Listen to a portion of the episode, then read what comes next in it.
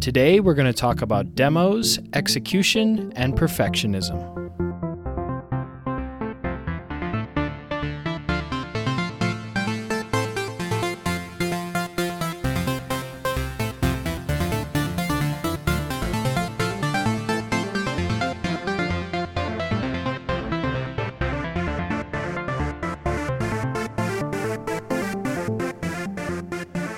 Everyone, welcome to the 57th episode of the Game Dev Field Guide.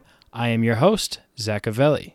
You can find me on Twitter at underscore Zachavelli underscore and tune in for game dev streams. That's twitch.tv slash Zachavelli underscore. Also, if you're listening to this, my game Bounce Shot is now out on Steam. It's an action puzzle FPS game where all of your shots must be bounced at least once before it hits the target. It's sort of a thinking shooter in the same vein as something like Portal, and it's only $5. Please go look it up and give it a try. You'll know if it's something you like or not within the two hours, and if it's under two hours, you can always return it on Steam and get a refund extremely easily. Lastly, if you do buy it, it would mean a lot to me if you could leave a review, and that's for two reasons, really. I want you to leave a review with your honest thoughts because I want to get better at making games, and I want to know what some of Bounce Shot's flaws are now that it's a complete thing. I've been working on it for so long, I may have a few blind spots when it comes to where the game doesn't work, even maybe where the game does work for people. So it's nice to see people voice their opinion and know kind of truly where it's at. And secondly, every new review helps with the Steam algorithm. In general, the more reviews, the better. But I'm trying to get to at least 10 because that is a threshold within the Steam algorithm that will really improve the game's discoverability. Right now, I think we're sitting at eight reviews. So if you did buy it, if you could go leave a review, that would mean a lot and be very impactful to helping me as a game dev. Now that the intro is out of the way, let's move on over to the next segment of the show. Today's opening segment is going to be something a little bit newer. I'm going to call it the sound design speedrun. And how it's going to work is that I will have a topic, and usually this will be picked by you guys, but for this first one, I'll just randomly pick one. And it'll be some kind of sound design I need for a game, and I'm going to speedrun uh, and make it as fast as I can and I'll do it live and put the recording in right here. So you'll be able to hear me make it uh, from the start. So, yeah, let's try out the first ever sound design speedrun. Okay, this is the sound design speedrun. I'm going to get three words. I'll start the timer and I will try to make the sound. My three words are chiptune, sci fi, power up. The timer starts now. Okay, I'm going to open up BFXR. We're going to go to, um, let's see, sci fi power up. Let's press, oh, there's a power up preset. Okay, let's do that. No, I don't like that. Eh. Okay, we can work with that one. Let me just get like one more. No. Okay, okay. We're to go with, um, three and five here. This one, that one. Uh, I need like one more. I need a, a punchy noise. A hit. Let's go for a hit generator. There we go. That's what I'm looking for. Okay. With these three, I'm going to export them. Export that one. Um, oh, shoot. I didn't make folders. Folders are going to take some of my time. Uh, we'll name this uh, Sci Fi 1. Save. Okay, export. Sci Fi 2. Okay. Hit hurt. Export. Uh, impact 1. Okay. Sounds are generated. Next, I'm going to Audacity. Oh, I got the podcast Audacity open already. got to save that. Okay, new. Come on. New. There we go. File, import, audio. We got to go to my Oh gosh, I'm misclicking the. I'm misclicking the folders. Sounds, sounds, sounds. Okay. Part of speedrunning this is just good file organization. All right, Sci-Fi One, open. Perfect. Sci-Fi Two, file. Uh, import. Oh, I didn't save Sci-Fi 2 correctly. Or Impact 1, damn. Alright, back to BFXR. not a good start. Not a good start. Okay, they saved my presets. Perfect. Export. As a wave. Yes. Export. As a wave. Open. File. Import. Audio. Um, impact. There we go. Okay. Now, all three of these layered together in Audacity, what do we have? It's okay. Um, I think this needs to go like towards the end a little bit. No, this goes here. Okay. Sci-fi chiptune power up. That's okay, I guess. That's pretty good. I want to take this, this like really high pitch noise. You know, here I'll, I'll solo it. That noise, and we want to go to effect, um, change pitch. We want to pitch this down a little bit. There we go. Okay. Ooh, see, I like that. I like the way that sounds way better. Okay. Just mess with the audio levels, maybe add a little bit more decibels to the impact. That's pretty good. I'm calling it time. 4 minutes 32 seconds. This is your chiptune sci-fi power up. I like that. I don't think it's horrible. All right, that was um, the first sound design speed run. I think I could have cut my time in half with better file management. Uh, yeah, but I hope that was fun. And there you have it, the first ever sound design speedrun. I don't know if it was cool or entertaining or not. Um, I think it was pretty good, but I hope you guys uh, will reach out to me and let me know if you do like it and want to hear it in further episodes. Or maybe it's not something you want to hear. Maybe you have an idea for a new intro segment. We won't be replacing the Game Dev Challenge, but maybe it'll be a fun segment to throw in every now and then. Anyways, with that out of the way, let's move on over to the body of the episode. The first topic I want to talk about today is game demos. And this topic actually comes from a buff debuff segment um, and a user on our Discord named Rudy. Rudy had mentioned this topic for a buff debuff, but I thought it had enough meat to it that we could do it in a quick tips episode. So here we are talking about demos. If you don't know what a demo is, it's basically a shorter version or incomplete version of a whole game, and usually it's made for one of two purposes. The first purpose is marketing. A demo sort of functions as a free trial. It allows the prospective buyer to try out a game before they buy it. Back when I was a kid, it was actually a really cool way to try out a bunch of games. I remember getting demo discs in like cereal and pizza boxes and you could take this demo disc straight out of the cereal box, scrape the marshmallows off of it, and pop it into the computer, and you'd have some games to try out. Then, when it came time for a holiday, Christmas, or my birthday, I knew what game to ask for because I had a pretty good idea of what I already liked. Nowadays, with mostly digital distribution, these kinds of demos aren't really as popular but I think there's something still to be said for the overall sales tactic. Getting people to try out your game for free is a great tactic that can work especially if your game is slower paced, where it takes a moment to settle in. With Steam's two hour return policy, basically all games have a free demo on Steam. But like I said, there are longer, slower paced games where two hours might not be enough time for you to settle into the game. So if your game is like that, I think it's a good candidate for making a free demo version so people can really dig in risk free. And for those of you who have played games like that, played demos that are a little bit slower but really take time to dig in, you'll know that once you've settled into that at, after initially a slow start, those are sometimes the games that get you the most hooked.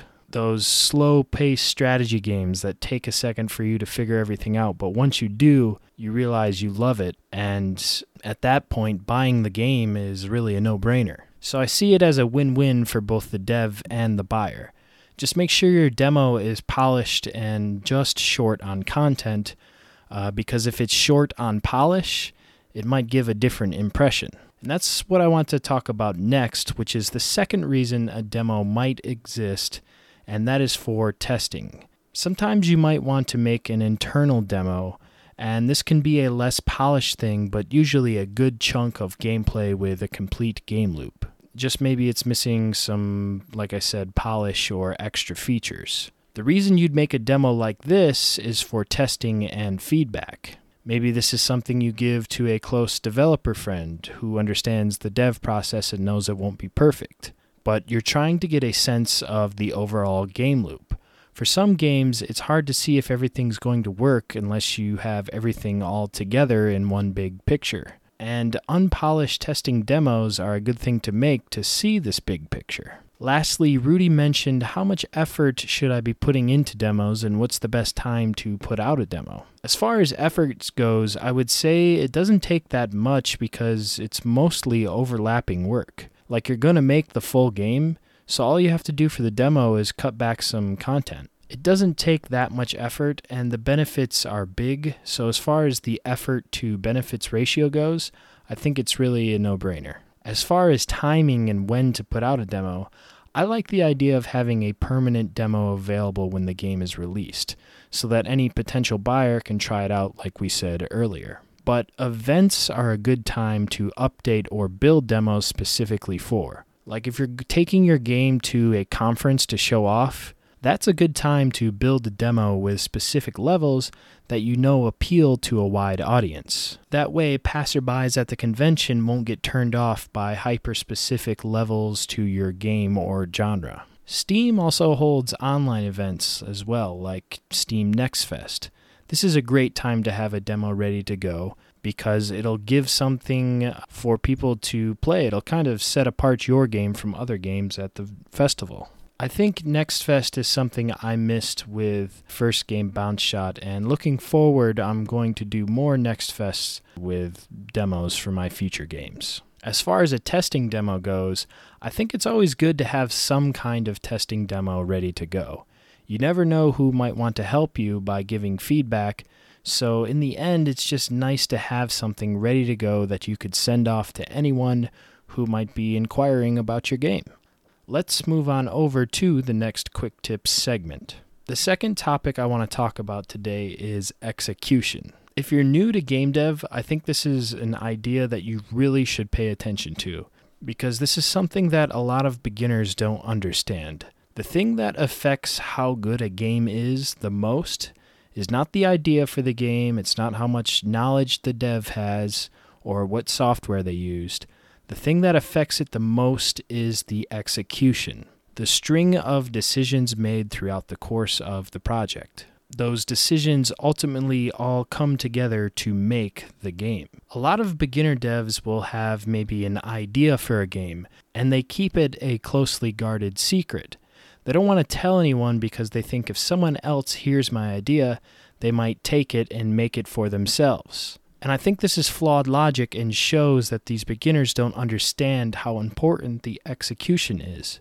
It doesn't really make sense because it totally ignores the execution step of the process. You and I might have the exact same idea for a game, but because of our differences in the ability to execute the idea, it will come out as two totally different games. They might be the same genre with the same theme, with even some of the same core mechanics. But because making a video game requires so many decisions, the likelihood of our two games being the exact same is extremely low unless we decided on every decision to be the same.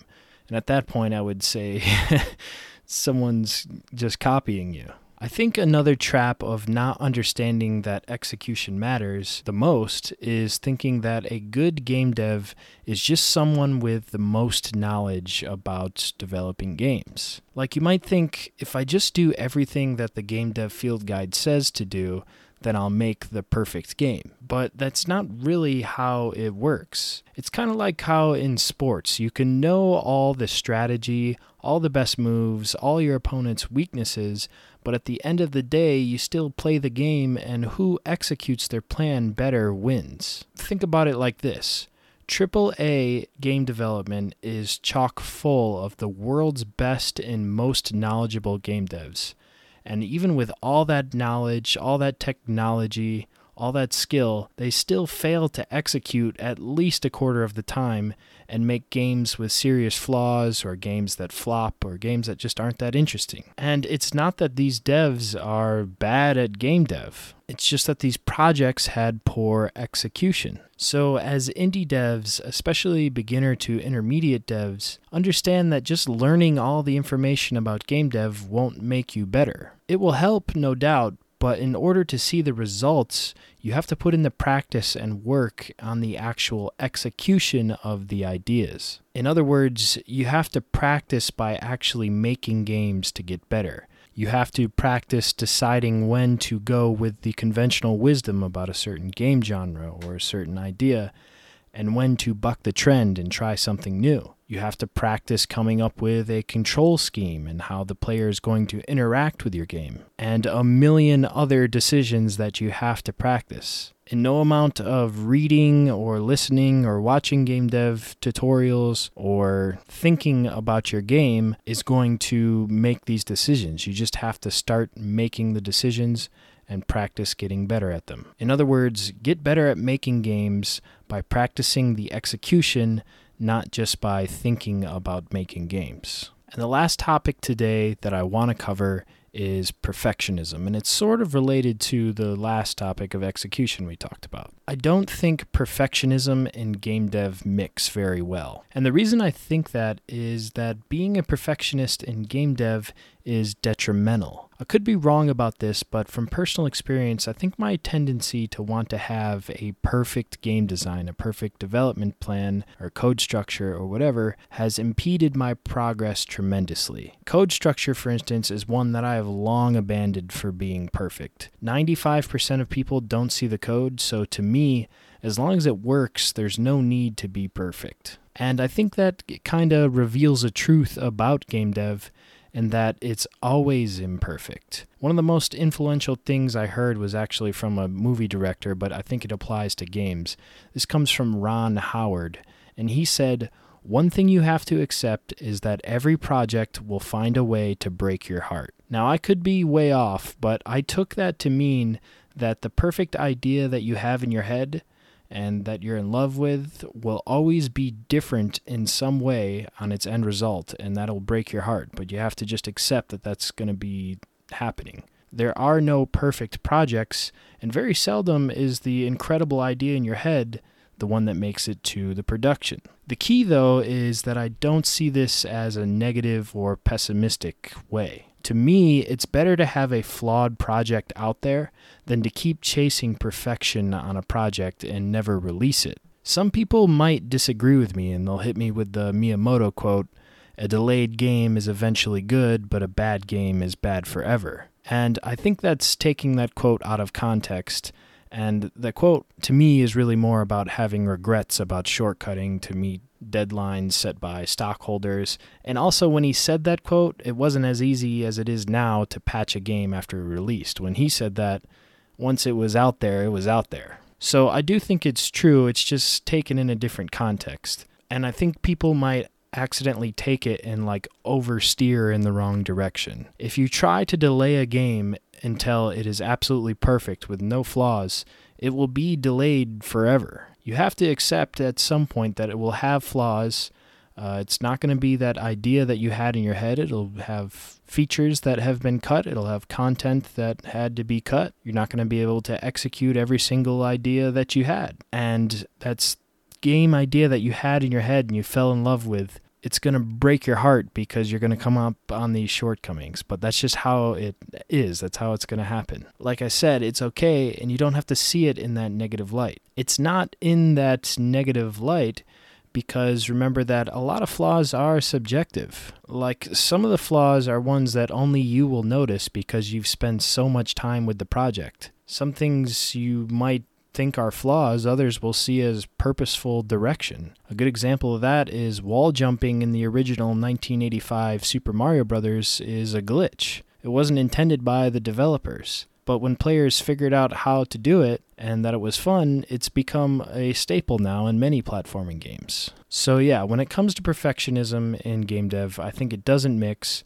I think you should embrace imperfection, knowing that it's going to lead to you making more projects, completing more projects, getting better, and just being able to do something that is actually achievable. So, yeah, accept that every project is going to, in some way, break your heart. We covered a few topics today, so let's recap the major points.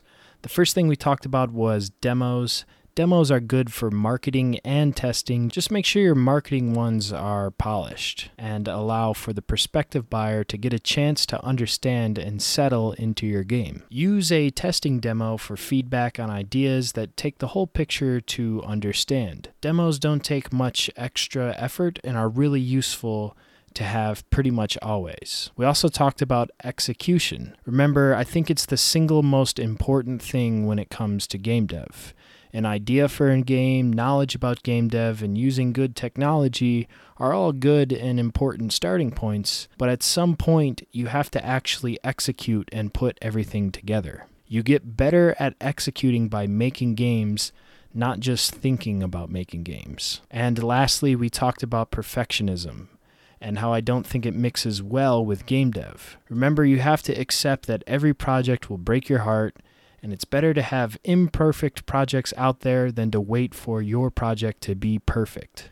People will not see all the same flaws as you do with your project, and some people may even come to like some of the flaws with your games. Embracing imperfection will allow you to make more games and ultimately learn and develop your skill quicker. So, yeah, with that, I'm going to end the episode. I know today's episode was a little bit shorter, but I am on vacation probably at the time you're hearing this. So I accepted that uh, this episode might break my heart uh, in terms of how long I wish it was for you guys. Still, I think there were some good nuggets in there. And if you'd like to talk about the good nuggets, you can always go on to our community Discord. There's an open invite link in the show notes, and there's a whole episode discussion channel where people talk about the episodes, kind of recap on the ideas, or maybe say if they disagree or not. You're always welcome to tweet at me. That's at underscore Zachavelli underscore. And yeah, don't forget my game Bounce Shot is out now on Steam. It's $5, and you'll know if you like it within the refund time period. So there's almost no risk in buying it and trying it out. If you don't like it, and you'll know whether or not you like it within the first hour, you can just refund it and get your $5 back. But if you do like it, or even if you don't like it and didn't refund it, or you just are kind of uh, middle about it, please leave a review on the um, Steam page. Any review, even negative ones, uh, really help me out as a game dev, so I would really appreciate that. Anyways, with that, I'm going to end the episode. I have been Zachavelli, and when it comes to game projects, I'm the Heartbreak Kid.